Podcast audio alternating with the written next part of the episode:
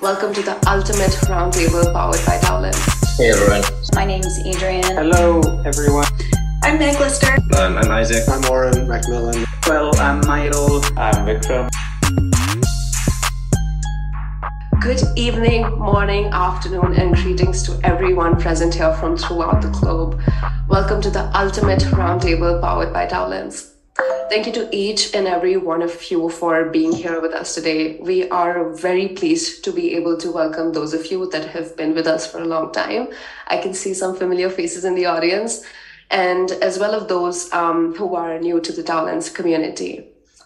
Guys, this is a super special moment for us because the roundtable was inspired by the launch of our newest product, the DAO Manager. Our internal team will kind of talk a lot more about that um, in the chat.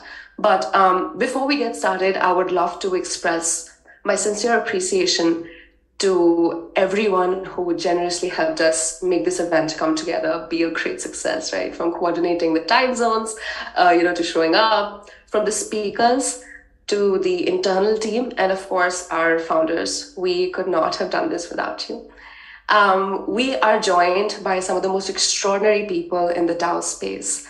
Welcome, Marco Grendel, the DAO lead at Polygon, Adrienne Moench, the DAO lead at Biconomy, Auryn Macmillan, the DAO lead at Gnosis, Isaac Patka, the co-summoner of Logos DAO and research fellow at MetaGov, Daniel Ospina, instigator at RNDAO, Meg Lister, VP of DAO at Flipside Crypto and who's also leading the day-to-day operations at Metrics DAO, and Vikram Aditya, our CEO at DAO DaoLens. The session will be hosted by me, the community lead at DaoLens, and a lot of you know me by the name dimsums.eth, and I'll be joined by my CTO, Apoorv Nandan. In today's roundtable, our focus is going to be on identifying the most pressing DAO problems and coming up with practical solutions to get one step closer. We're all from diverse backgrounds, uh, you know, from the audience to the speakers. But one common string between all of us is that we are people who want DAOs to succeed. And we don't want this to be a superficial discussion, but an outcome oriented discussion, and outcome being insights and experiments. Apoorv, over to you. All right.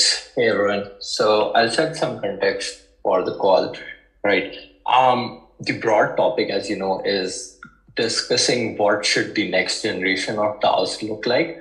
And by that, I mean there are at the moment, there are a handful of DAOs that are actually operating um, or that are functional, but most of them are not really living up to their fullest potentials, right? I want to have a discussion around what DAOs can potentially do. What could a DAO that handles a business as, as large as Google's or Microsoft's look like? Should a DAO even be handling a business like that? What sort of business models really make sense to have a community led governance model? Things like that, right? So there are hard questions. Um, and I believe that before um, all the products come in, before all the adoption happens, there's a need for us to sit down with a pen and paper and just discuss how this could all work, at least in theory. And this is what this discussion is primarily going to be about. Um, so we're not going to take a lot of time just with this intro and, and we should probably get right into it. Um, let's just, um, yeah, so I'll, I'll just sort of conclude this with like just a very warm welcome for all of you. And, and Devika, let's start with like uh, all of our guests and and get right into it. Absolutely. So guys um hi and welcome. I would love for you to give a brief introduction about yourselves to the community who you are what's your name uh, where you're from and what you're engaged in. So we can start with daniel. Sure thank you. So hello everyone. My main thing, as you know, is RNDAO, as it says on, on my name. We are uh, research and development DAO, so we research DAO operations and governance, and then we incubate DAO tooling as well. My, personally, my background is starting as a, as a chef. I, I work in multiple three Michelin star restaurants, got very frustrated with the shape of the industry, with the dysfunctions of the industry, and thought about switching to other industries who were also very dysfunctional. So instead of that, end up thinking about organization design and how people can work better together. So have had that career ever since in organization design and started getting involved into DAOs around 18, uh, ending up here. Great to great to be with you all. Thanks, Daniel. Anyone can go next. Please feel free to. I'll go ahead and go. Hi, everyone. My name's Adrienne. I am head of DAO at Biconomy.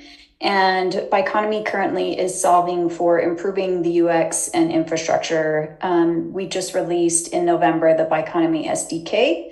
So we really want to focus on onboarding uh, the next 1 billion people to Web3, which I feel like is a lot of everybody's mission here in Web3.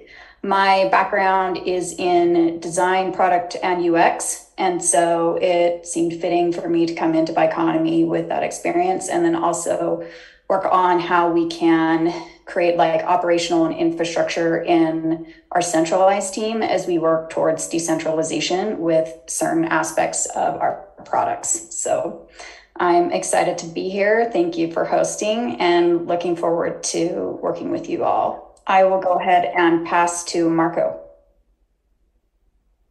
Thank you, Adrienne. So, well, thank you for hosting us, first of all, uh, Devika and Vikram. And uh, so nice to be here with you and everyone in this chat and everyone, uh, well, who's listening to us. Well, um, my role is um, on Polygon is um, focus on taking care of the DAO ecosystem built on top of Polygon and not just built on top of Polygon because, of course, we are part of a sort of a movement that is trying to find a way to fix some problems, even if we are not as many, but we have many ideas. And I think that it's a good start what it was done until now. Uh, my I started in IT, um, and then I moved to marketing, and then back to IT and blockchain the DAO space, I would say that uh, my one of maybe my first home and still uh, feel at home in Bankless DAO and Forefront and other DAOs. And very happy to be here. And pass to Meg. Thanks, Marco. I'm Meg Lister. I'm the VP of DAO at Flipside Crypto. And at Flipside, I spend 100% of my time in Metrics DAO um, as we've incubated Metrics DAO by handing over IP and process to Metrics DAO, we're um, now starting to think about decentralization um, as the handoff process wraps up. Um, so I, you know, work for kind of a traditional company, but work in a DAO. Um, and it feels like I personally am living it, the sum of these experiences is somewhere that DAOs 2.0 are going to live in a, you know, professional and structured environment that still allows for a ton of innovation and creativity and free thinking. Um, and so my personal mission is to really bring those two together the best that I can as we decentralize Metrics DAO to make it into a truly decentralized and well operating professional, well oiled machine. Um, and let's see, Isaac, I'll pass it over to you. Uh, thanks. Um, I'm Isaac. I'm a contributor to a number of DAOs. Um, uh, a lot of my time now is in uh, as a research fellow at MetaGov, where I'm working on the DAOstar standards. Uh, my two favorite topics to talk about lately in DAOs are um, how we can move beyond uh, defaulting to referendum for every DAO decision um, and thinking about governance as something more than voting. Um, and second, working on uh, configuration security and auditing um, for DAOs and also uh, members of DAOs um, and thinking about you know the, the security implications of various um, architecture, voting, and, and governance uh, uh, implementations and I'd be happy to pass to Auryn. Thanks, Isaac. Um, hey everyone, I'm Auryn Macmillan. I work at Gnosis uh, on a team called Gnosis Guild. We focus on DAO tooling for uh, the DAO ecosystem, uh, mostly on a standard called Zodiac, uh, which essentially is uh, really, really simple uh, little standard that defines kind of an interface for modules to plug into uh, a DAO's uh, account, typically a safe. uh, but allows for this kind of arbitrary extensibility and composability of, uh, of DAO tooling and has uh, opened up the design space to some, some really cool functionality. Um, I've been floating around the Web3 space since 2013 and, and kind of mostly focused on DAO since 2016. Um, yeah, and I guess there is just, is it Vikram left? Yeah. Um, Thanks, Auryn. Uh, hey, everyone. I'm Vikram, and I'm the co-founder of DAOlens.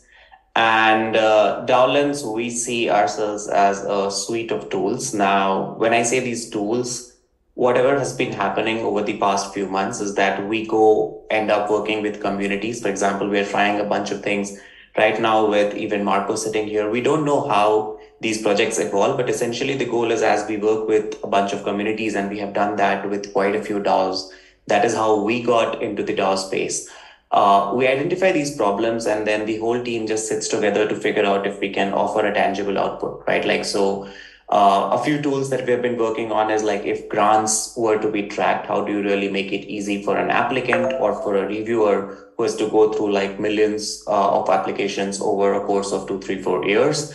Uh, collectively, if you were to look at the end to end operations in a community, right from the minute discussions happen to how proposals are voted on to how payout is done uh, to how even reputation carries forward it's all essentially happening across a bunch of different tools where there is again like a lot of silos forming so if you were to like have one platform which could sort of integrate with for example gnosis and integrate with snapshot and integrate with discourse you could pretty much like have people not really jump between a bunch of things so that's DAO manager we do something for activating people as they join the community. So that's our onboarding offering. We've also been doing some offsite projects. Uh, for example, we are trying to do something in the lines of uh, how do you really make it easy for newcomers or beginners to understand the world of DeFi, which is a side project that we did in uh, coordination with Aave uh, as a result of a few grants. And that's what's been happening mostly. Uh, in fact, this roundtable in itself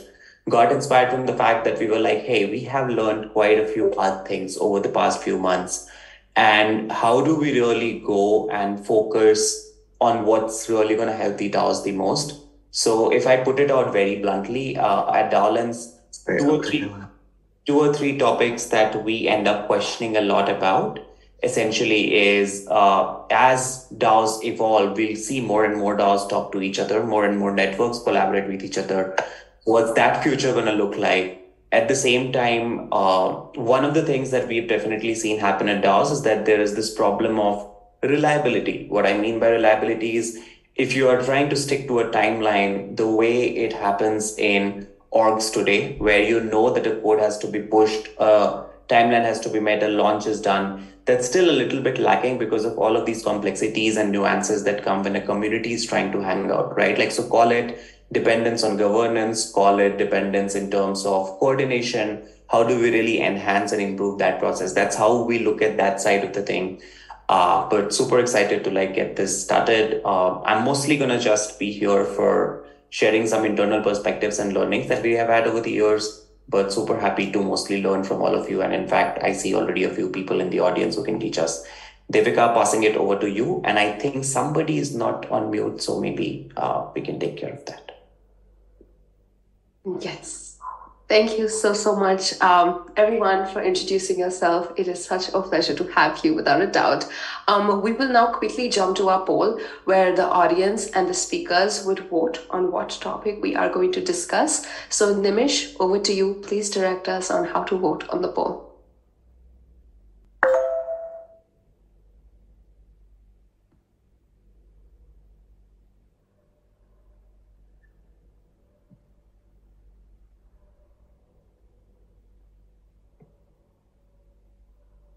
Yes. Uh, so as soon as you open the link, you will land on the screen where you can either log in through your Gmail ID or Discord. I think most of you would be logging through Discord. So once you do that, yeah.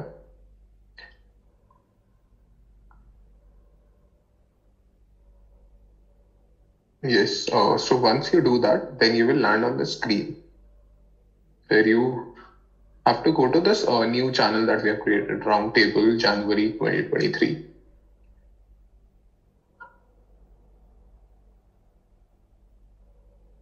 If anyone has any doubts, please feel free to drop, drop in the chats. Yeah. And uh, as soon as you land here, you can uh, view this first post that is created where you have to uh, cast your vote.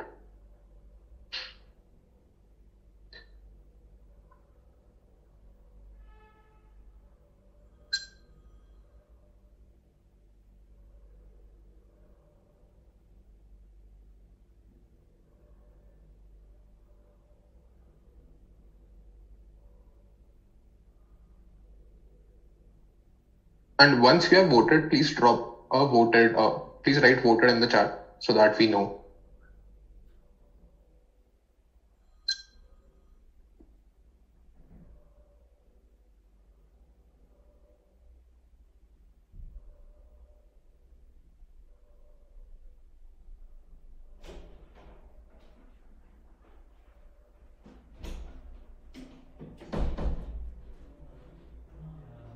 Think Devika, we have a clear winner. Winner. A lot of people want to know about business model and DAOs. But let's wait for some more people to cast their votes. Yes, guys, let's quickly cast our votes. Um, we have like another 30 seconds, even though we see a clear winner. Um, let's go for it. everyone from the speakers, have you guys voted? You can just show like a thumbs up. Awesome.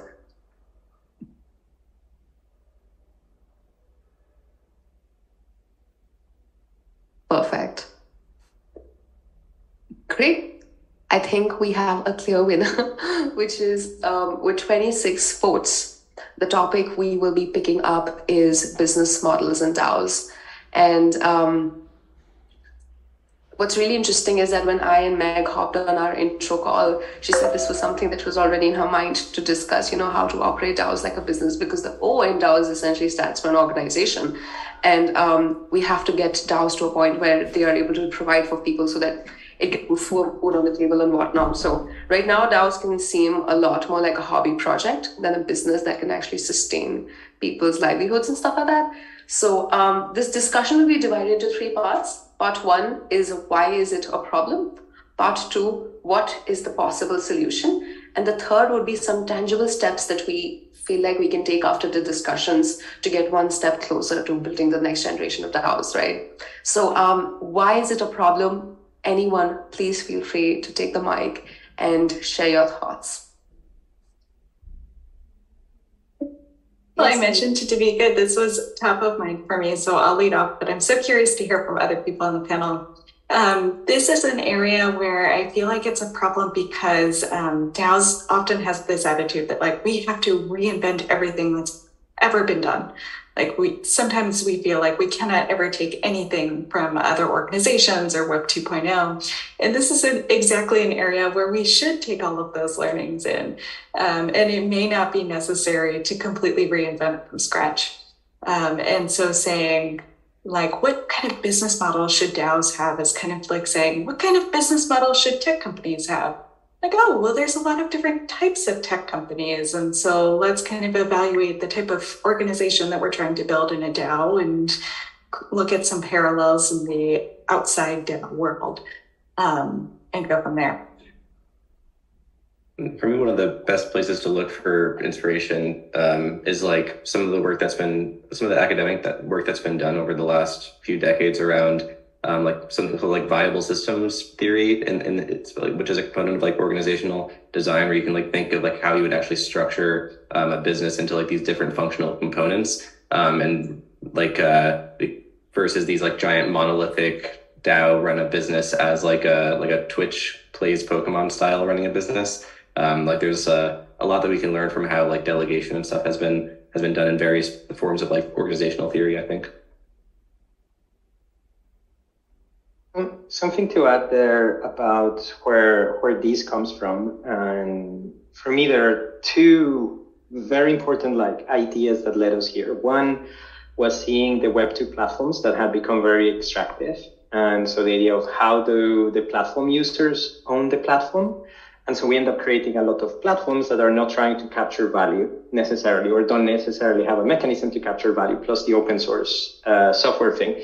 Uh, but so we have a very complex problem actually is like how do we get the platform to capture enough value to sustain itself, but not so much that it becomes extractive and a monopoly and so on. And obviously that's not very visible at the early stages when you're a small startup, but if you actually scale, that's when you can actually end up becoming the bad guy. Well, at the beginning, everyone was rooting for you. And, and so it flips, but only flips later on. So being able to preempt that is hard.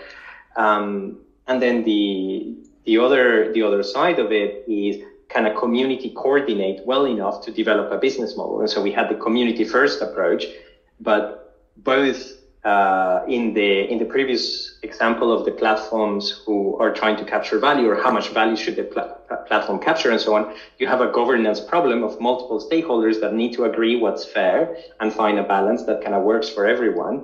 And then in the community, you have all the community members who need to be able to do something very difficult, which is align around kind of like what sort of business models or revenue streams or or operational models can you do that are, are sustainable? And, and so both of them have a governance problem that we're only now starting to really advance on while we've been doing so far with very primitive tools because, well, we need to start building the infrastructure. But personally, I agree, of course, with everything that was said. I'm very close to Daniel's point of view. I would add also that, um, well, one of the problems starting a DAO with a business uh, model is that most of the time people are not aware completely how to start a company, how to start an organization with a proper business model. There is an issue that is related to the fact that, uh, well, mm, we are talking about uh, generating revenues, but most of the time the, the revenue that are generated are just based on tokens that don't have any sort of real value attached to them. So um, we should uh, distinguish DAOs, in my opinion, between the some DAOs are here to experiment new organization ways to do stuff. Some are there to experiment governance, experiment and operation, how to structure operation, how coordinate work. But then after all those experiments, we have existing DAOs with valid business models, but because they have they have a, a, an idea on on a use case, a valid use case that they are following. I would not push too much on the governance side. At the end, uh, I would not maybe push it to the governance minimization theory, but governance should be reduced in all DAOs because at the end, the point is not to think about to decide every single comma but it would be nice to have an organization that can actually be run, uh, can actually run based on premises that are shared by everyone, and then have to decide just on the exception most of the time or big decisions. If we just ask every single member of a DAO, could be 10 people, could be 1,000 people, well, most of the time you will never be able to find uh, an agreement, a, a great agreement. We have to shift the idea that those are not just simple communities, but are communities that are related to a product, to a business case, to to something that should thrive before the um, the fact that it's nice to be part of a DAO. At least this is my opinion. I would say too, on top of that, um, the, the hardest thing, at least in my role here with Biconomy, is that we have a centralized org and then we have this DAO piece that's coming together. Um, and uh, the thing that I, I, find is that everyone is they come into Web three and they under, they learn about decentralization and they're really passionate about just getting rid of hierarchy. And at the same time, like you, it's it's so hard to unlearn systemic contract constructs that we're all somewhat used to with regards to hierarchy. And so it's like, how do you take this phased approach to the governance? How do you determine what governance um, is relevant, like Marco was saying, above the waterline versus below the waterline? Uh, and and in some ways, we have this great opportunity to unlearn a lot of our systemic programming and uh, reinvent some things. But in other ways, there are efficient ways, as Meg was saying, like we don't have to reinvent the wheel the whole time. There are efficient ways to do things um, from Web two that we can extract and put into things. So, so it's when it comes to the business of DAO, there's just so many different nuances to consider when you're thinking about all of these different pieces that come together.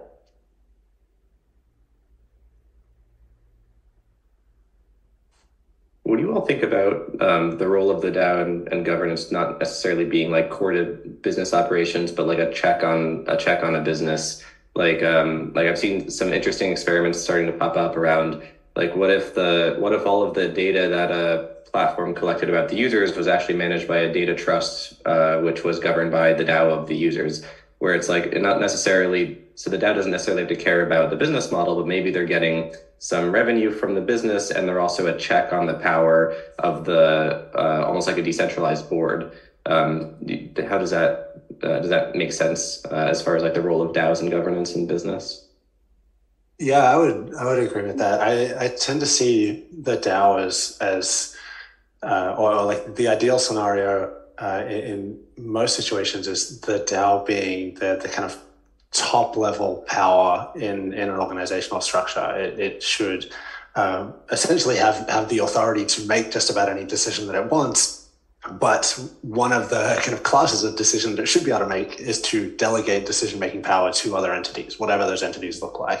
Uh, and I mean, this is no different to any traditional organization. You have some uh, some some kind of power that sits at the top. Usually, it's uh, it's uh, a board of directors uh, they may be beholden to, or they may have some uh, fiduciary duty to uh, some some class of stakeholders. Uh, but generally, that board of directors has has full autonomy to to make kind of whatever decisions they want, and uh, they will then delegate it down to to other more specialized uh, people or teams or, or, or, other organizations entirely. And I don't think that's any different for uh, for DAOs. Uh, DAOs need to be able to uh, have this kind of delegative power in order to be efficient. I mean, this is why regular firms have this this kind of delegative structure because it's it's just incredibly inefficient to have everyone vote on everyone everything. I think this is a, a kind of tangential topic to the um, to the kind of business model topic that we started out, but is, is clearly something that's still being figured out in the DAO ecosystem. Like how do we how do we uh, scale decision making properly so that uh, DAOs can be efficient um, at at scales beyond a, a, a, you know tens or a few hundred uh, members. Yeah, I fully agree on the delegation. Sorry, sorry, Mike. Please, please go. Go ahead. oh, I was just going to say that I really appreciated, especially what Marco said about governance functioning as a almost like a check instead of a gate. And so, in a scenario where there's an, a, a, a check that needs to be made on an exercise of power, or even um, to establish new norms, that's kind of a missing link that I think we have in our governance process right now. Like organizations are really efficient when they're predictable and when people know how they're um, supposed to behave, to Adrienne's point about these kind of like internalized systems that we all learn. Um, and using governance as a check when something goes wrong, but also to set out the this is how we make decisions. These are the situations where we delegate, um, or almost as contract forming among the members of the DAO. So I think a missing link in this puzzle. I agree with Meg and back to the, the centralization, uh, sorry, to the delegation. I think the delegation could be a very good solution because at the end we are on the blockchain and we care about accountability. Delegation and accountability are very strong because at the end, everyone that really is delegating their vote to someone can check that this someone is doing what it, he or she is required to. So delegation could be a good way to solve some of the issues. I just want to bring in one question here because, uh, like, I agree to pretty much everything that has been said so far. But uh, if you look at, let's say, like Adrienne, you talked about that DAOs also have a little bit to learn from Web two organizations, right? Like uh, to some extent. And if you look at some of the very successful models in business, because we're talking about DAOs in business, I think there is this brutal aspect of, hey, this worked, which is why we need to double down on it this didn't work, which is why we need to stop that. Now, in DAOs, a lot of these projects are still not very heavily focused on ROI. And while that is, of course, a problem, what I think is an even bigger issue is that there is not much happening or pretty much not much of an effort around how do the learnings carry forward, right? Like, so even if you have a DAO and let's say there are these subgroups or guilds and one of the guilds is really doing the work the right way as, as far as like decisions inside the guild, as far as delivery, as far as focus on like actually enhancing the treasury in the short term and in the long term goes how do we really ensure like have you really seen any example of models where that learning is really carrying forward from one guild to the other or like the best practices can be replicated or is it just like hey all of us let's gather on zoom and here is my view on what you need to do? Because i think as soon as that element comes in we start getting really slow in terms of uh, stopping ourselves from doing the wrong things. And i think that is pretty much the most important area where we need to pretty much like sort of like learn from how do you not go the round route uh, or like how do you focus more on business? Just curious if anybody has thoughts around it. Yeah. I, I mean for for me one key challenge is that we're trying to do organizational innovation and business model innovation at the same time. And both are tremendously complex difficult hard things to achieve so either we really transform the way we go about it, like the way we collaborate, the way we, we approach these businesses and upgrade to like a new framework that is 10x better, or otherwise we just need to find a compromise in between the two uh, in some form of shape. And for me, the upgrading kind of comes with the possibility of giving, uh, of essentially growing the pie as opposed to splitting the pie. So Web2 companies are very focused on conserving equity uh, and they're very, very mindful not to give away parts of the company to anyone else unless they're adding tremendous amount of value. DAOs have tried sometimes the opposite approach, um, largely unsuccessfully, but there is some, something very interesting in those experiments of like, let's airdrop to a bunch of people and see what they can come and contribute. Um, and so we haven't really cracked it, but at least as an industry, we're learning a lot on how to combine kind of these two things of how can we give parts of the organization away to people so we can essentially have more resources, like as in terms of intellectual capital, social capital, uh, energy, or essentially to solve both of these problems that are very complicated. Uh, while at the same time, the transparency and so on allows us to collaborate and, and learn faster from each other. So as an industry, we're moving incredibly fast, like way faster than any other industry I have seen yet there is that fundamental trade-off of we're trying to do two very hard things at the same time. And if we try to only focus on business uh, model innovation, we're going to fundamentally build an organization that is traditional, and then it's going to be super hard to change it. While if we only focus on the other extreme, uh, we end up in a mess in that we have a great organization, but no business model is not sustainable. It's going to die very quickly. So just kind of like finding the balance and figuring out how can we get expertise for both sides in again some sort of upgraded framework that it's i guess what we're trying to come up with here that is very hard. I'd say too uh, like with what you were saying daniel as well um, and also marco had a great comment in the chat about experiments or about innovation and working innovation will allow evolution. I coming from like a product background it it makes me think of like web 2 is is really focused on that user experience. And the thing that I keep thinking about is what does an organization experience look like? What does a community experience look like?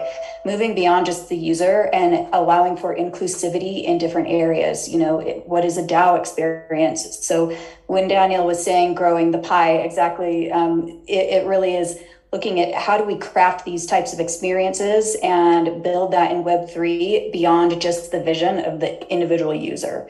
Um, and and then also continuing that like in an iterative experimental model. Right now we're in such an early phase of web3 that you know i i compare it a lot. I think meg's heard me talk about this but i compare it a lot to like the dot-com days of the late 90s early 2000s you know and so we're in that era of web3 um, it's very exploratory. There's going to be a lot of failures but the successes are going to be really amazing too. And so what is what are those crafted experiences look like? And i think that will help to define the business of the dao you know and how that evolves from a web 2 singular piece to a more ecosystem um, piece that kind of unpacks some of that systemic constructs as well. I'm very aligned with that, with what Adrienne just said. Adrienne just said at the end, uh, it's not very different from the bubble that uh, was experimented during the internet days. We have few years to, well, push experiments to the top. The Cambrian explosion of DAOs, the Cambrian explosion of all the experimental organization that we are witnesses. And it is also, uh, well, linked to uh, brutal Darwinism that the market is pushing on all those experiments. And uh, we will face innovation, we'll face an evolution when finally something will settle. And it's maybe too early for most of those experiments to settle, but we can see there is something that is already winning at the end. We have some DAOs, maybe not more than 10, but DAOs that are working. They have valid use cases. They are doing what they are supposed to do in a very good way, and they are able to evolve because of governance process. Sometimes they are more centralized, and sometimes they are more decentralized. But at the end, most of the time, I would say 95% of the time, we are always talking about a progressive decentralization process. So everyone that is involved is trying to push the boundaries of decentralization to the max knowing that we cannot bring, uh, uh, achieve right now maybe 100% of decentralization for all the use cases. Yeah, I wanted to reply to just some of the words here, like um, like the Darwinism and evolution of these things. Like, it's not just about the evolution of the models, but one, to me, one of the superpowers of DAOs is that you can design them in a more ephemeral way than a business.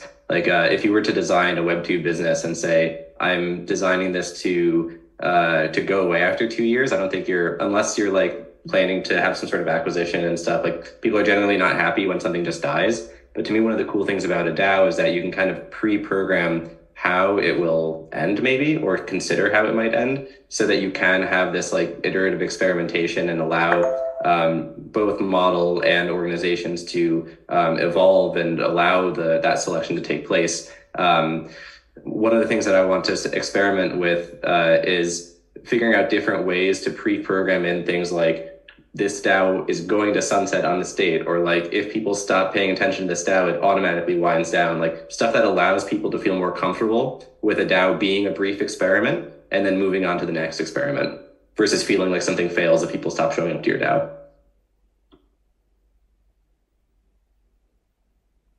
I would say even. I mean, Sorry. Oh yeah, please go. Please go. I was just going to pop in really quick and say, even sunsetting certain programs or projects within a DAO, um, having a, a, cadence and a communication cadence, and recognizing that we tried this within the DAO, people voted on it, um, but a lot of times people will vote on things and then they're not participatory. Participatory is that even a word? but so so like determining what does that cadence look like when you may not even sunset the whole DAO, but you might sunset certain um, programs or projects. So, and I'll pass on to Apoorv. Yes, I mean, I really love a couple of ideas over here. One of them being that governance should only come into picture where they're really needed. And one of those um, modules is essentially keeping in check the organization's policies, right? Like we already have so many Web2 organizations being criticized about their decision making process and how they've, for example, treated user data, things like that. And having some sort of a community backed governance model to keep that in check definitely makes a lot of sense as it is. At the same time, I also really agree with Daniel in the sense that evolving or exploring new business models that make sense with DAOs and evolving the governance structure as it is right now, those two are big, massive challenges on their own. Um, and as we in general try to do both at the same time, I'm just curious how you all think uh, the next steps look like. For example, uh, if, if new DAOs and new DAOs are definitely spinning up even as we speak, what should those new DAOs keep in mind when it comes to deciding their or, or deciding their governance structure as well as like their business models or when they're thinking about how they can sustain their um, organization just in general or have an objective in mind, have a business objective in mind, that is.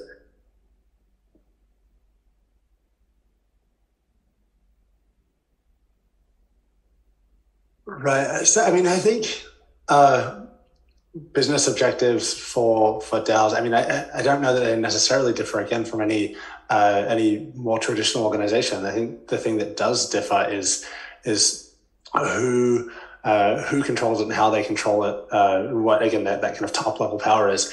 One one caveat that, to that that I would say is that I think DAOs are particularly bad at keeping secrets, uh, and so business models need to be uh, aligned with an organization that's that's cannot uh, kind of hold information internally in the same way that a traditional firm might be able to. Uh, and what I mean by that is like a lot of traditional firms uh, essentially exist because of their capacity to hold things like trade secrets uh, and have kind of internal IP uh, that they um, they can withhold from the public and, and kind of extract value from. this is this is difficult, if not impossible, for for kind of DAOs once they scale beyond uh, a small handful of members. And so, uh, finding finding models that that don't depend on that and that leverage, uh, or finding kind of business opportunities that don't depend on that, and and leverage the things that DAOs are really great at, which is essentially uh, incubating uh, networks of, of kind of hyper connected individuals uh, to, to kind of all rally around one one individual or one, one sort of specific goal or a, a class of uh, class of goals, a class of things that they want to achieve uh, is is critical for DAOs being able to actually kind of achieve uh, know, sustainable revenues over time. Um, yeah. Yeah. Uh, I love. Oh. Please, Meg, go for it. Okay. Um, Daniel, I'm sure you're going to make a much better point, but I'll make a short point, um, which is just, uh, I loved what you said. Um, when you're, you know, going through pitch decks or fundraising in Web3, the answer is always like, what's your moat? What's the thing that you have that nobody else is going to have? And that idea just doesn't exist in DAOs. Like you're right, DAOs can't keep secrets. Everything is in public. And so the only way to um, really surmount that is by flipping it on its head and to be actually as um, kind of inclusive as possible. Um, if you're not going to keep secrets, then do the total opposite thing. Um, make sure that you're soliciting ideas and participation on all of your ideas and challenges from everyone in the community. I mean, that's an absolutely excellent point. Uh, absolutely. So, but to to to kind of try to build on top of that someone was saying in the chat that maybe delegation is the only is the only answer.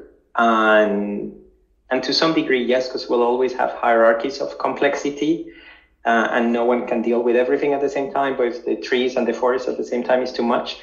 But uh, that's not to be mistaken that the only way to govern or the only way to solve these problems is to have representative democracy where we are electing someone if we talk with a lot of the democracy researchers, what they are really excited about is sortition. And so if we cannot take this idea of like, let's bring ideas from everyone and so on, we can also use sortition or citizen assemblies or these sort of models to bring people from the community to make decisions precisely because we are in an open environment, there is transparency and so on.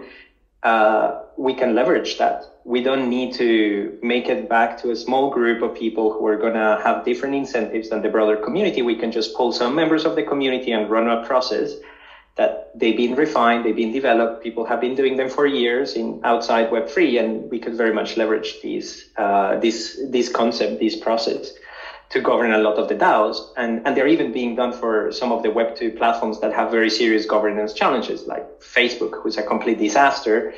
Um, and they're trying to implement it there. They haven't been successful at implementing it because politically it's very hard to to get it through when you're used to having a dictator for many years. So there's kind of like a culture clash and they have fears and so on. But the framework works, like the, the approach works and it's been tried in the European Union for climate change in Paris and a bunch of other things. I'd agree that sortition is something to explore more in, in DAOs. We um, one of my favorite activities at like DAO meetups is we do like governance LARPs where we like make up fake rules and then play them out over the course of a few hours. And one of uh, over the summer we had one where it was like we called it a randomized democracy or randomized autocracy, where like it was a sortition of one, so just everybody got to be a dictator for every decision. Um, and we, it, of course, didn't work great, um, but we learned some fun things where like people were actually like when the person got chosen to be the dictator, they didn't know who was going to get chosen to be the dictator next. And so therefore it, like had an interesting influence on the way that they made decisions. Um, and in some ways it, it, worked slightly better than i would have expected. Um, so yeah things like sortition and pulling in like uh, groups of communities um, groups from the community versus making people responsible for something absolutely all the time uh, is definitely something that would be uh, good to explore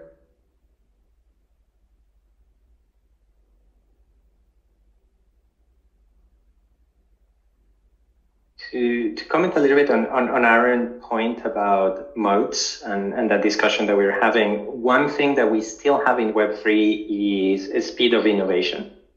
If I'm always a little bit ahead in delivering the next thing that really works for my users, for the people I care about, like if I really, really understand them, I can deliver something that is super targeted, super tailored, that really solves the pain point, and I'm just moving faster at solving their problem better that is still kind of defensible and you can get into a flywheel of doing that. So it's not necessarily like a fortress in that you can just stay there and chill and wait and keep on extracting rent without doing anything. Uh, but in terms of organization design, you can set up these capabilities and they, they keep on going. And if you're really, really good at it, you can keep the talents, you can keep the, the people in your community happy and, and so on. You can get that flywheel turning and just reach escape velocity and outpace a lot of other organizations that might be trying to copy you. Even if every new release is out there, it's still going to take them time to copy it or emulate it in some form. Yeah, I, would agree with that. I'd say that it's it's probably uh, as an organization scales becomes more and more difficult to to continue doing that. But I think the the other kind of defensible moat then in that scenario is is really just your network. Uh, and I think this this plays out a lot with uh, Ethereum as a, as a kind of ecosystem. It's it's not the most cutting edge blockchain at this point, but the the the moat that it's built, the kind of uh, the the incredible community of of, uh, of both developers and and uh, non-tech contributors uh, that that make up the Ethereum ecosystem um, is is essentially the the moat that no one has been able to to, to cross at this point to kind of displace Ethereum uh, as as the the uh, I don't know. Uh, the, the number one kind of smart contract platform kind of thing. Um, I think the the fact that it has still this kind of regular pace of innovation, there's this kind of understanding from people contributing that it's uh, the roadmap is going to continue kind of improving it, going to continue uh, selecting what is what is I don't know the at least attempts to be the kind of best combination or the best kind of uh, uh compromise between the the latest, uh, most interesting kind of technologies to to improve the network uh, while maintaining kind of stability and dragging this whole kind of historical state along with it. Um, uh, including again this this kind of historical state of of uh, just incredible network of people is uh, again the, the kind of moat around Ethereum as an ecosystem as a network, and I think that that same uh, type of moat is is what you would need to build for uh, any other DAO ecosystem to to uh, be sustainable long term. Um, you know, as as you start to reach a scale where you can't necessarily iterate the entire organization, pivot the entire organization as rapidly as a, as a small team of five people. Um, so yeah, I mean, this is like a really interesting point, Daniel, uh, in a sense of involving your potential users inside your community just so that you can understand them so much better that that in itself becomes an advantage. I'm just curious, have you seen, so Ethereum definitely is a really good example of this, but have you seen other um, DAOs who are close to achieving this or are in the process of establishing this flywheel um, so that they can in future you, you sort of can see them going getting there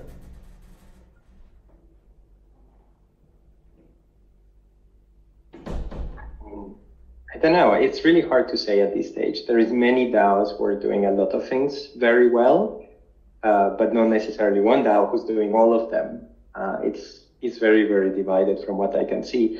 Now, let's give it a year, two years, see see which DAOs are learning from the things that they're not doing well, they're learning from others, and which ones are not doing that. Because what's hard, like what's even harder than learning from the community, which on itself is very hard because it's a culture shift, process shift, complete different organization design uh, but what's even harder is being able to do that and still don't become insular, but still be able to look to the outside.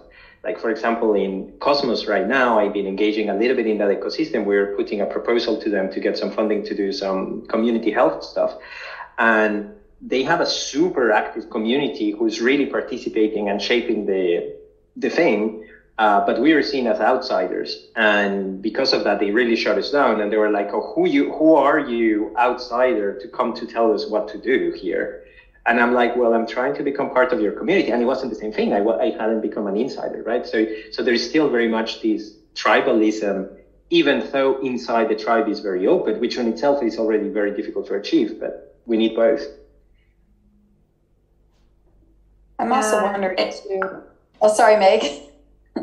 I'll go really quick. Um, but I was thinking, you know, do we have to become another Ethereum? Um, what does like interoperability look like between DAOs and can multiple DAOs do this together? You know, why does there have to be a one all be all solution for this? Um, just like if you think about shopping local and small business, a lot of small businesses support each other and um, fill gaps. Why can't we do that as DAOs as well um, and and support each other in that scalability? It, it, there doesn't have to be one solution, just like there doesn't have to be just Facebook or just Amazon. Um, we have an opportunity to, as we talk about this community piece, this transparency piece, this relationship piece, you know, what does interoperability look like between DAOs as well and across ecosystems?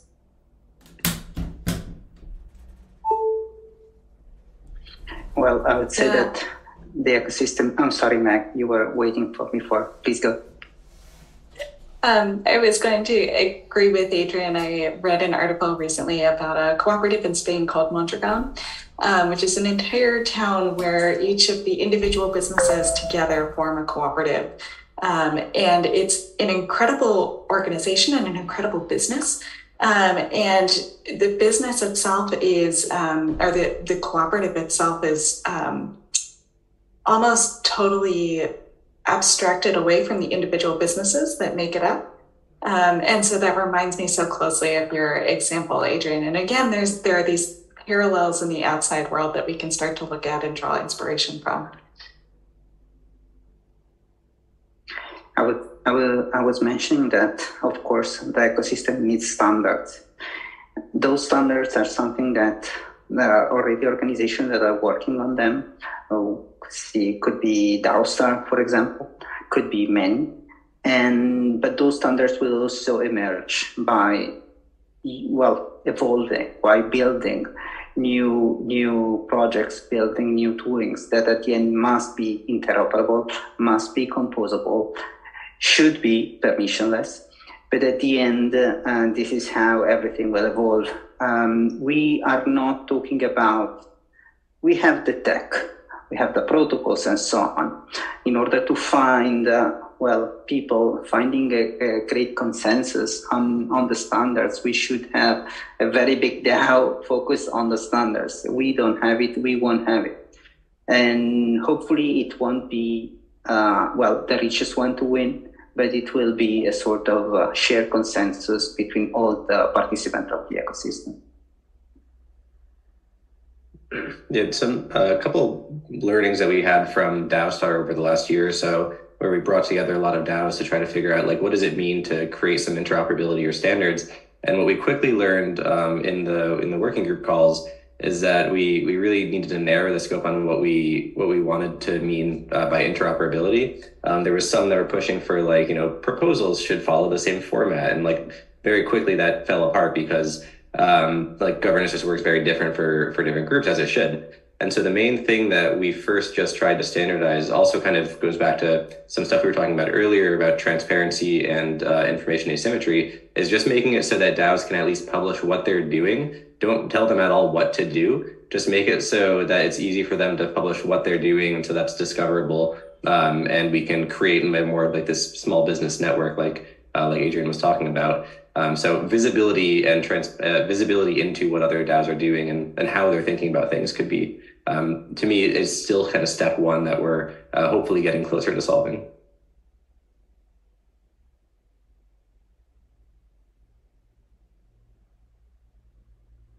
Guys, um, I'd love to ask you what would be your advice to organizations who already have a business but are trying to move into a DAO structure?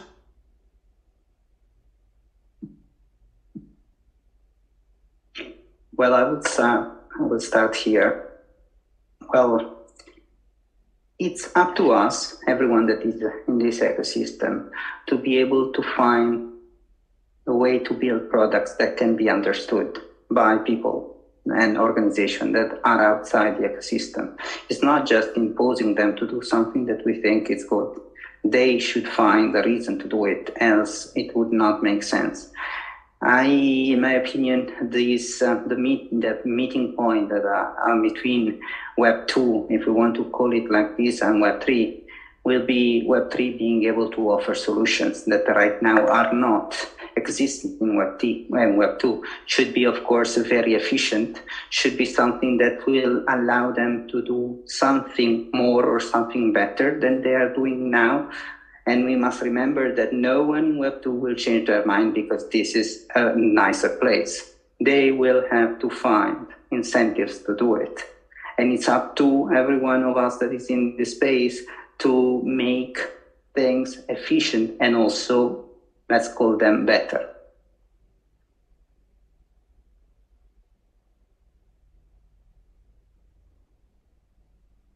I would say on top of that, um, the thing that a piece of advice I would think is um, there is so much clout around uh, intellectual property and ownership, and I think it takes it takes a lot. At least if you are a product based business, you can bring a business into a DAO, but you're opening that up to voting and governance from people that may not care as much about the product as you do um, or they may shift the product's direction.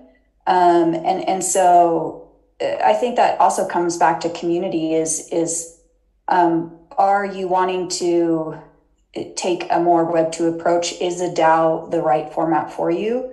Um, are you looking to grow and build a community to to go ahead and support that? Um, there's just so many different things. Like when I have people asking me about that, I always you know, encourage them to research co-ops because they're so close to um, the DAO structure.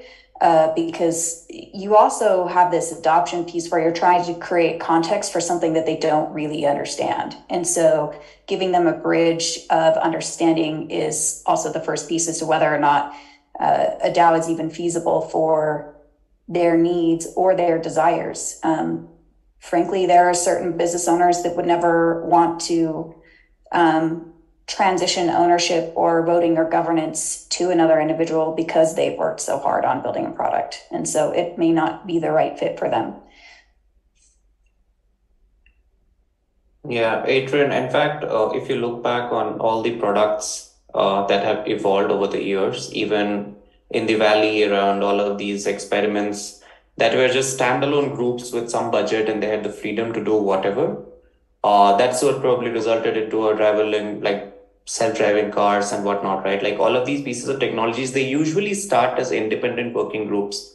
So even if you were an organization and you were thinking of like whether you're gonna call it a DAO or not, that team that's gonna explore on its own, that's a different question. But it's already been done, right? Like you probably don't need to completely decentralized. There are different sites of working groups. It could be 100% decentralized, it could be partly decentralized, and there are enough examples of that. So I think like we just sometimes overanalyze when it comes to, hey, I'm a business and I think I need to launch a DAO.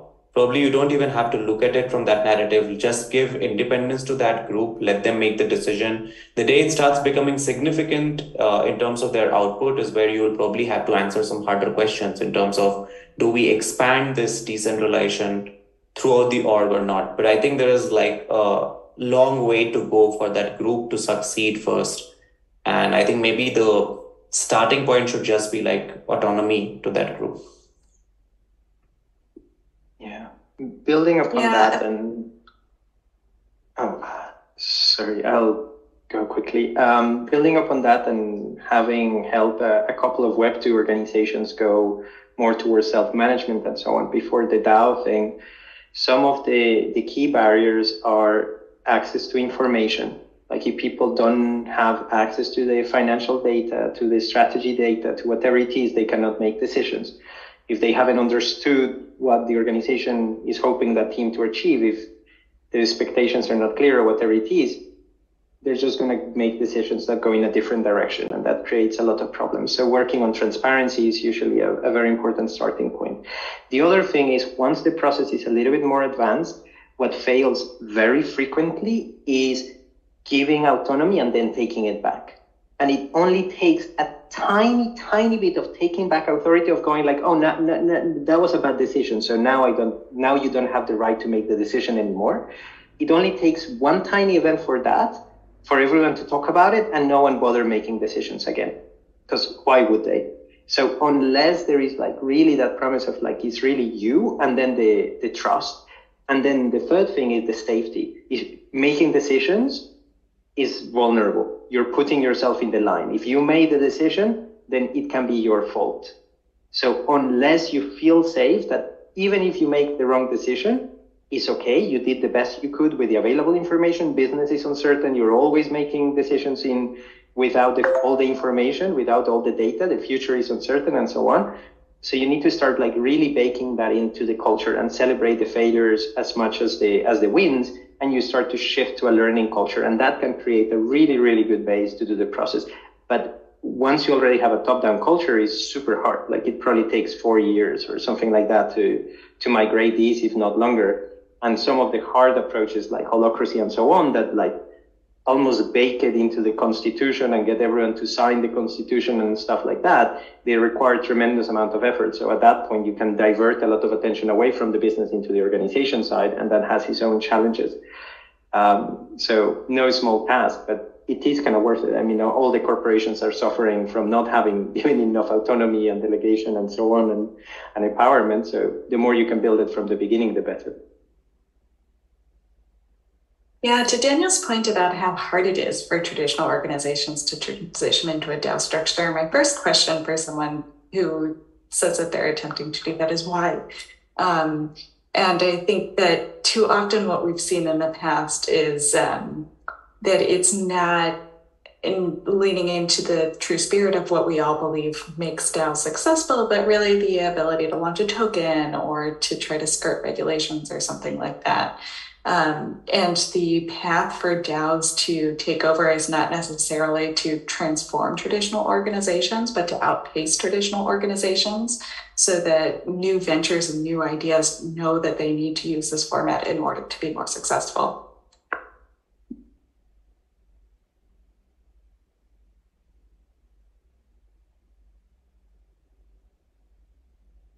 I just want to quickly remind that in five minutes we will pick up some community questions.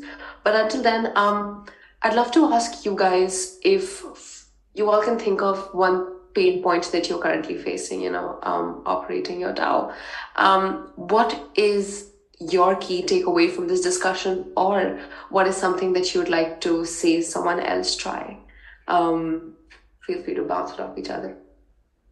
I'll jump in on this one for pain points. Um, I think one of the, the biggest pain points for uh, operating DAOs, for participating in DAOs, uh, and, and, kind of for DAOs as a whole is just the incompatibility of the permission structures in most uh, software and, and, kind of SaaS platforms uh, that exist. And what I mean by that is that um, you have uh, a DAO, uh, again, ideally as the kind of top level owner of an organization, uh, something akin to the kind of board of directors, but you have no capacity in most software platforms for the DAO to actually occupy that uh, position within the, the software platform. Uh, more concretely, say a DAO wants to have a Twitter profile, right? Uh, the DAO doesn't actually own the Twitter profile. Someone from the community or someone that the DAO is kind of delegated to owns that Twitter profile. Similarly, uh, for, for a Twitter profile, maybe it doesn't feel so uh, important kind of intuitively, but that is often the kind of public face for the DAO, and it's something that could very easily be be uh, essentially taken from the DAO. You know, if, if you have it owned by some community member, then if that person goes rogue, they take the Twitter profile with them. Uh, maybe something that feels more uh, more more concretely valuable or important would be like a GitHub repo, which again, uh, the current the current ownership model is someone from the organization, so some community member is kind of delegated that responsibility of owning the GitHub org, uh, but if they go rogue, they take the whole thing with them. Uh, they burn it to the ground. They delete all the code, uh, and this kind of thing uh, is really, really incompatible with uh, with the way that DAOs are kind of intended to operate. And so I think uh, one of the big pain points that I see, and, and one of the things where I think it's a huge opportunity for. Um, for existing SaaS platforms, but then also for, for, for kind of new uh, SaaS platforms looking to, to kind of gain market share is to properly cater to the types of ownership models, the types of uh, access control models that uh, could be compatible with DAOs, essentially allowing DAOs to occupy the, the, the, top level ownership and then allowing them to delegate permissions down to, to other users uh, to, to kind of operate those SaaS platforms on the, on the DAO's behalf uh, is, yeah, again, a huge opportunity space uh, and a huge current pain point.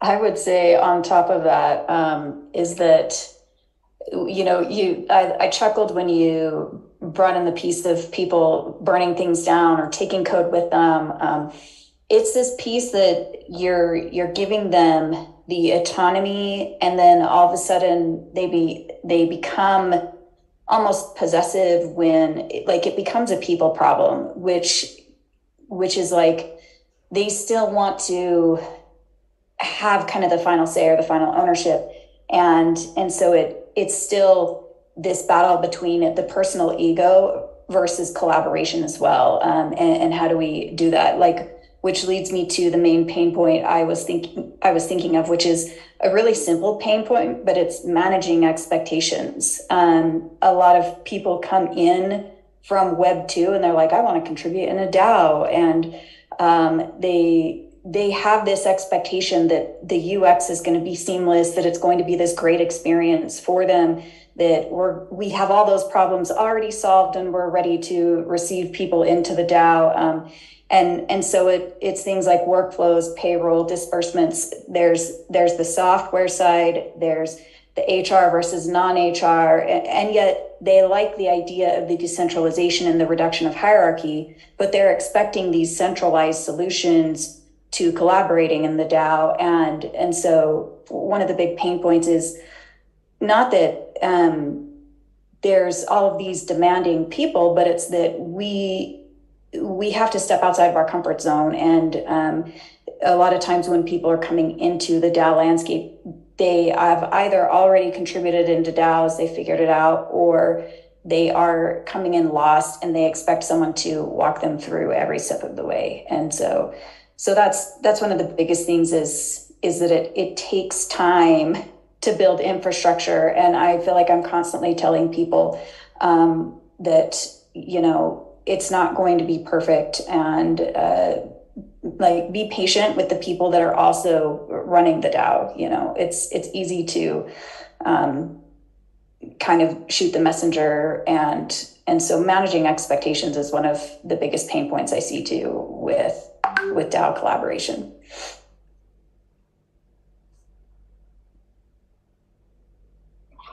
Well, I see it also as a leadership problem in the DAOs. Um, it's a leadership problem in all the most of the hierarchy levels because we can see that it's very. It doesn't happen often to see leaders that will change over time, that will uh, allow people to grow will allow people to do. So it's um, difficult to see a DAO thriving if uh, there is not an ethos that is allowing others to grow and to do what the current leaders are doing now. Okay, perfect. Um, guys, we have a bunch of community questions. I am just going to throw them your way. Whoever, please pick it up.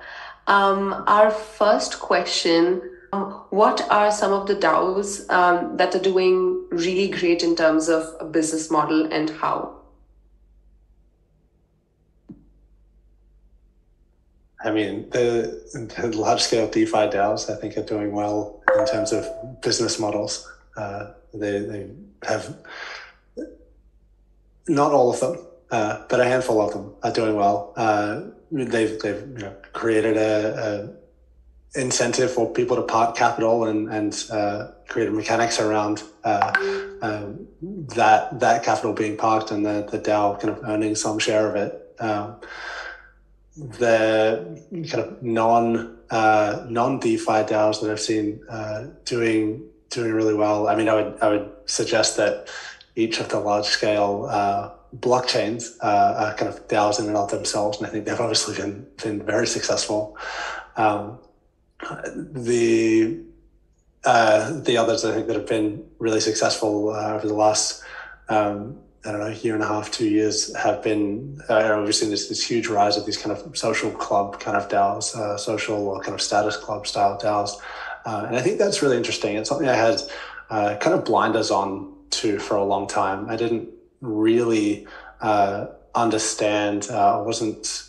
I don't know. It took a while for me to kind of really understand uh, uh, what this phenomenon was. But you know, essentially, the idea of people being able to relatively kind of permissionlessly join and and kind of signal their affiliation with a cultural group by by kind of owning an NFT and then and kind of in in doing so in, in buying an NFT or in kind of acquiring an NFT and, and kind of publicly displaying it, uh, kind of automatically gaining uh, access to getting kind of acceptance into this uh, this cultural group and and kind of along with that. Uh, this DAO that does something, controls some treasury or, or, or uh, kind of collectively builds products or whatever. I think that's been a really interesting uh, use case and, and has been surprisingly resilient um, in in the the face of some pretty adverse uh, market conditions over the last kind of six to eight months. Yeah, I'll build on that. The two um, business models that I'm most excited to see in DAOs are um, kind of usage based revenue um, so DeFi protocols or other protocolized solutions to take a usage fee on each, you know, use or transaction. It's a really um, like easy and hopefully sustainable business model for DAOs, where the members of the DAO and the community have a really um, strong shared interest in incentivizing good use and good outcomes from the product or the protocol. Um, and to build on Auryn's, the idea too of um, kind of social investment clubs um, and DAOs as um, a new, almost like a new form of capital management and allocation or new VCs um, is, I think, a really interesting business model that fits so well with what DAOs do well. Yeah, just just coming to now to mind now, uh, service-based DAOs tend to work well. Uh, we have Dior, Llama, and the like. They they actually have a tight community of talent, can ensure that that's that they are available enough. And I mean, uh, Meta Cartel too comes, uh, or Raid Guild, sorry, um, as well, can seem to be operating well, sustainably, and growing. Thanks so much, guys, for taking that up. Um, we have one of our latest question from Salman needs a job. Earlier, there was a discussion on the chat about using zkSync to protect trade secrets within the DAO. How would that work? My take on that is that even if you have, uh, even if you have the capacity to kind of shield secrets kind of on a technical level from external viewers, uh, any any relatively flat hierarchy that with with relatively permissionless uh, uh, entry is is always going to leak information, right? If I if I'm an external uh, organization and this thing has relatively permissionless entry and I want to discover the secrets, I go and buy the token and get through the token gate and learn all the secrets, right? So uh, I think the the capacity of a DAO to to both remain permissionless, to have this kind of open entry, uh, and to keep secrets is is practically zero. Uh, it, I think I think a DAO could uh, could keep secrets if it's okay with having sections of its organization uh, uh, cordoned off. You know, if, if it's okay with having with delegating to some smaller group to say, hey, you guys are allowed to know the secrets, and and we're gonna the rest of the organization is gonna make decisions. Uh, uh, kind of in the dark on what some of these secrets are, then that's totally fine. And that's a decision that a DAO can make. But if, again, if you have the kind of current style of DAOs where you have relatively flat hierarchies and, and permissionless entry, then, then yeah, those kind of trade secrets, regardless of your, uh, the, the kind of technical uh, secret keeping capability, I think you, you're really going to struggle uh, on, a, on a social layer to, to maintain secrets. Well, ZK is not here to, well, make secret something like, I don't know, the Coca Cola or receipt.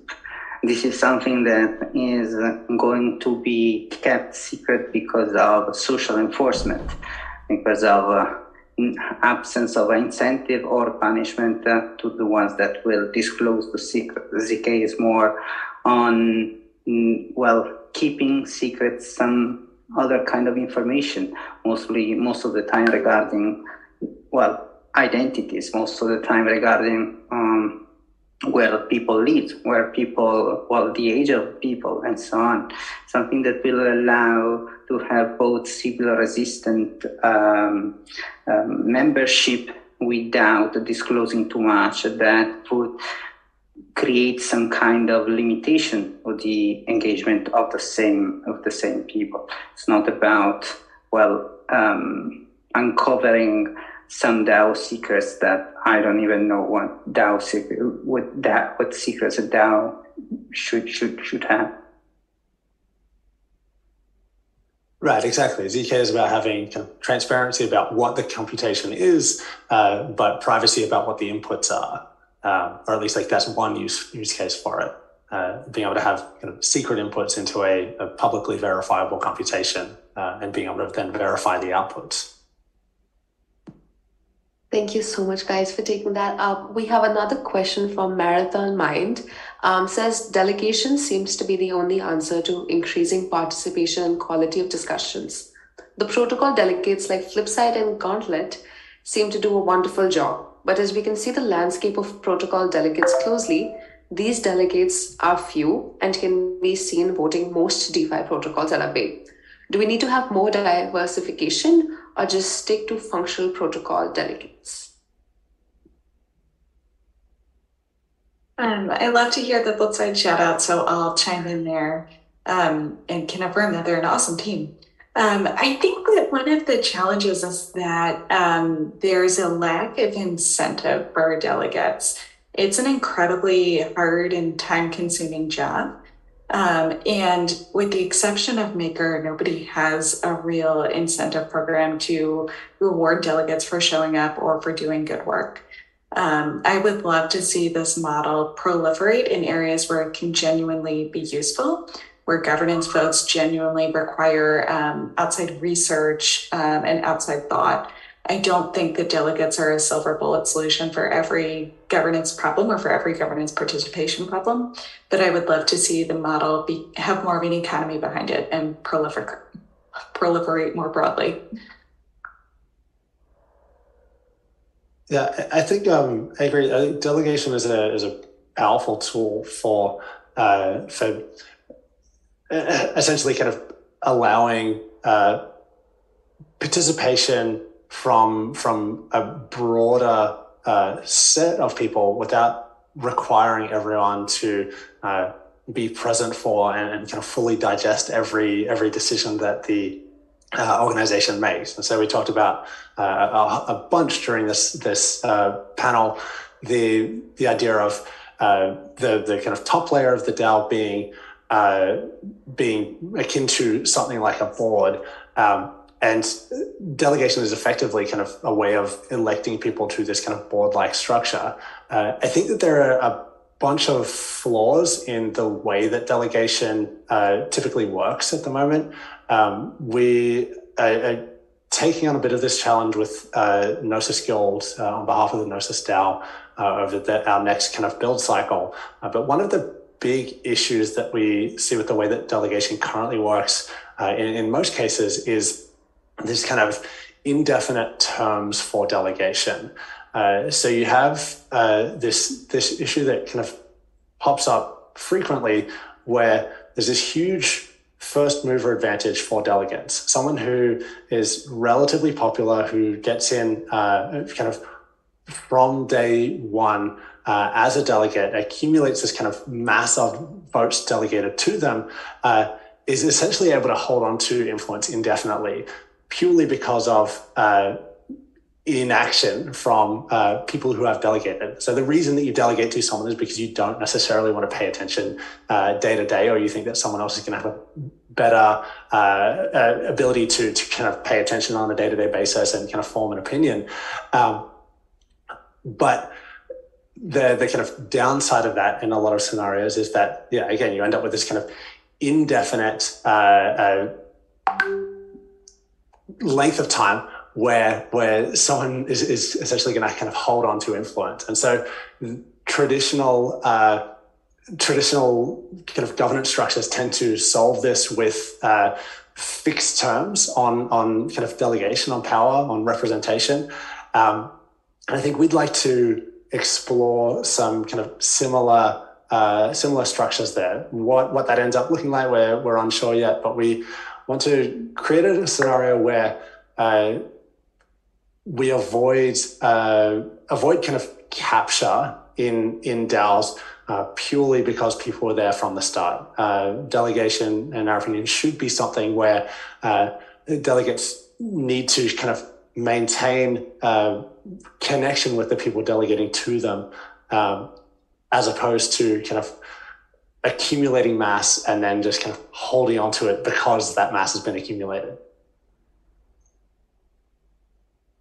I would say too, the delegation also can be an indicator of privilege too. Uh, something that um, Meg was speaking about was the lack of incentivization. And so if we don't have an incentivization model to help um, pay or incentivize these delegates, we're automatically restricting people from becoming delegates, which then uh, also keeps that number relatively small and creates fatigue. Uh, and so so it's it's tough because uh, without accessibility or without incentivizing, then we're already limiting the delegate space, which creates um, more burnout for those delegates too. And so we have to think about the larger expansion of if if we're to expand into more delegation how do we also include more people so that more people can participate and provide uh, various opinions based off of their role as a delegate?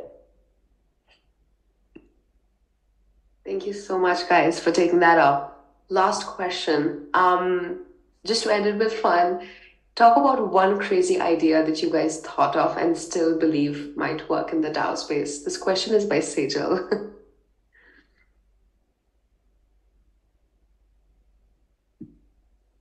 at some point, I really want to spin up a DAO with the goal of building a space elevator. Uh, there's an idea floating around for, for many years now, and I'm just waiting for the right time to kick it off. Um, so if anyone wants to build a space elevator, hit me up. Uh, I really want to see it happen. And I think it's a, it's a, an idea that would lend itself well to a, a DAO structure. Um, and I think maybe justifying it just a little bit, it's one of those concepts that is, I think, functions well as a North Star and would almost certainly uh, build a whole bunch of really, really useful technology on the way, uh, even if it never actually builds a space elevator.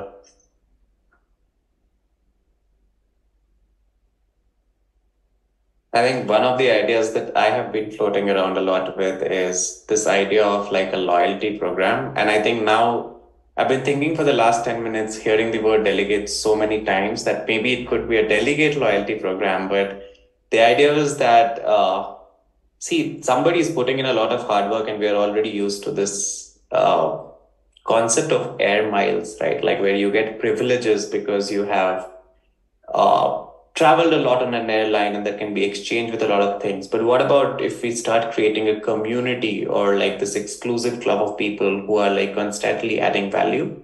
Whether uh, and how we're deriving that value could be based on their efforts once they become a delegate, or if it's in general, let's say it's just like somebody who's holding an ounce could probably uh, be a part of that elite club and you start making DAOs talk to each other. So BAYC starts talking to Noun, starts talking to FWB, starts talking to so on, and there's a pool of merchants.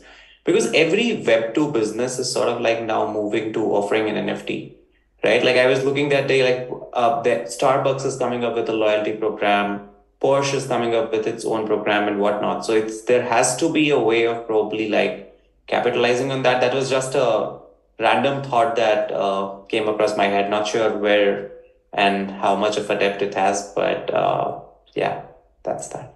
Isaac, you've been quiet for a bit. What would be your crazy idea?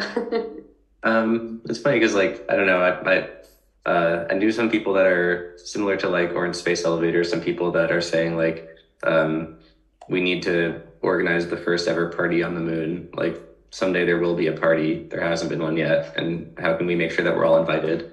Um, so like my, I kind of like float between thinking about crazy things like that, but then also like, what would it take for me to turn my like neighborhood HOA of 100 houses into HOA DAO? Um, so I like to, you know, thinking about things in, in those big contrasts, like, uh, um, so I guess my, my small scale crazy idea is convincing all of my very normal neighbors in my very normal suburb to join HOA DAO. Isaac. Um, I I had a good laugh there because I think I tweeted out a while ago about starting Parent DAO because I'm parenting three teenagers right now and it is impossible. And I thought, man, if I had started a DAO with my kids as children, they could like I could teach them governance, they could vote and swap chores, you know, like they could earn an allowance, but like uh, parenting, I'm feeling some pain there, and my my brainchild a couple months ago was to start Parent DAO to teach my children to be good humans, essentially. Yeah. Make sure you keep veto power, though. Mine is kind of similarly. Okay. yes. Mine is all this similarly like personal and a little, I don't know, heady. Might help keep your children fed. But DAOs around restaurant communities that create a marketplace to like swap restaurant rewards and perks with each other um, because I accumulate all of these like dumb Starbucks rewards. But what I really want to do is go try other restaurants, and I just want to swap rewards with other people who try other coffee shops or other restaurants.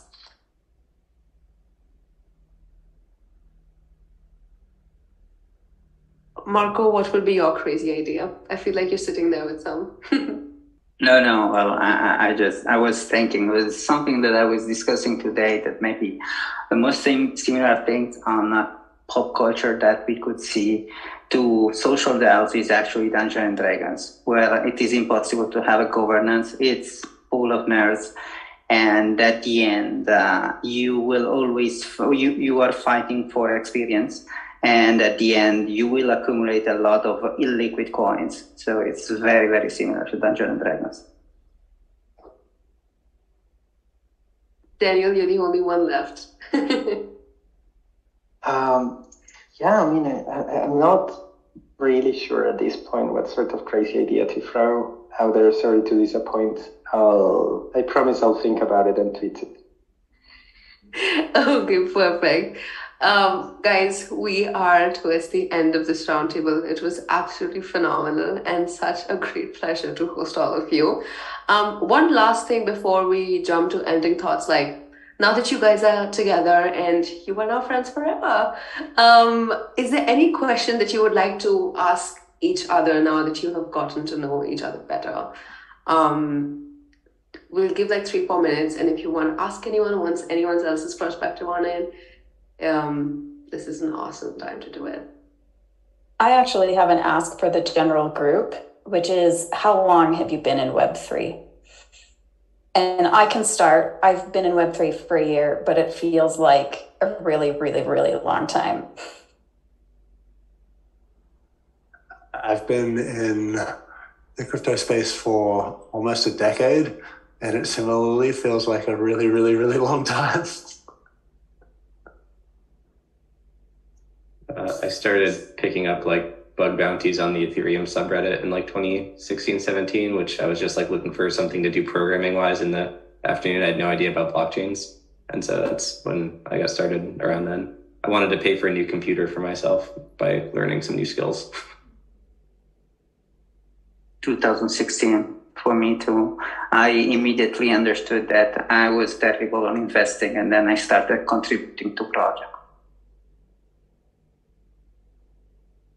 I, I got started in 2015 in an introductory fashion, but uh, really got my hands dirty around 2017 18. And then 2020 21 was where I formally entered a company which was working in Web3. Uh, we were tracking crypto scammers and rug pullers and like sort of like going after crypto compliance and tracking threats and so on. So that is where it all got very intense. And then, yeah. Yeah.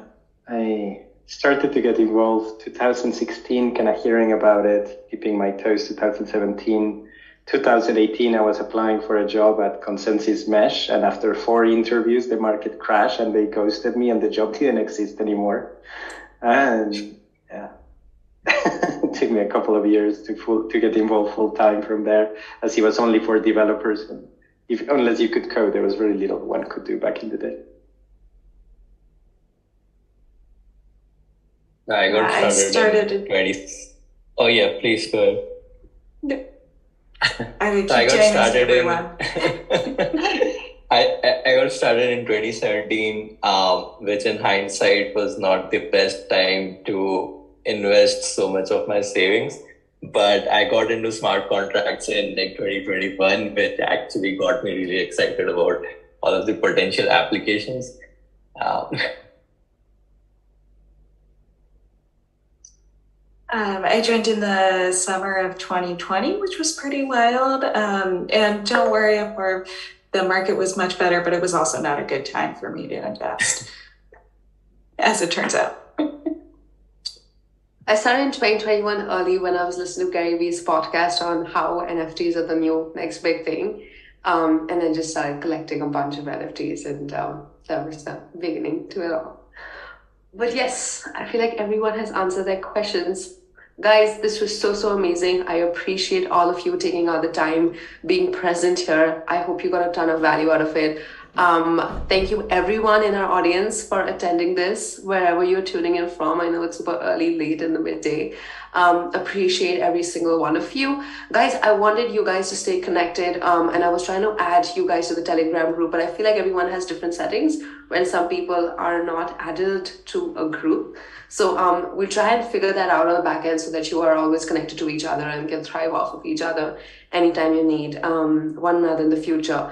Vikram, do we have any ending thoughts from you, please? Just one question. Is anyone going to be there at ETH Denver?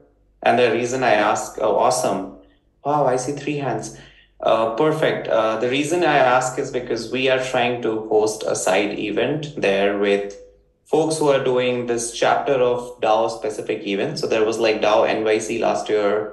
Then there is one happening in DAO Tokyo, uh, which is April, and we are doing a chapter of it DAO Denver, which is sort of a side event happening in the build week that's happening right before ETH Denver. And that's like going to be only exclusively focused on DAOs, some 150, 200 folks. So of course, like I would make sure I hit everyone up, whoever is there. We'll share all the details. And in fact, uh, Isaac, I don't know if you are aware of it, but we have seen that Metacartel also is interested in conducting a workshop. And we have been trying to like collaborate on that front as well. In fact, Sejal has been talking and will be reaching out more to figure out if we can come up with a topic on that front as well. So, uh, just wanted to like ask who all is going to be there because that's like and then again the intent is like we are seeing some very interesting partners come up So Tally, which was been handling everything there, and the entire group that's conducting DAO Tokyo, they have already confirmed their partnerships. It's going to be sort of a panel workshop, uh, plus like some tangible output, sort of a hanging out, and of course, like we'll probably have some get together in the evening as well, as is standard with these events. So yeah. That's awesome. Cannot wait to someday see you, all of you, in real person. all right, guys. Thank you so, so much. We will end this.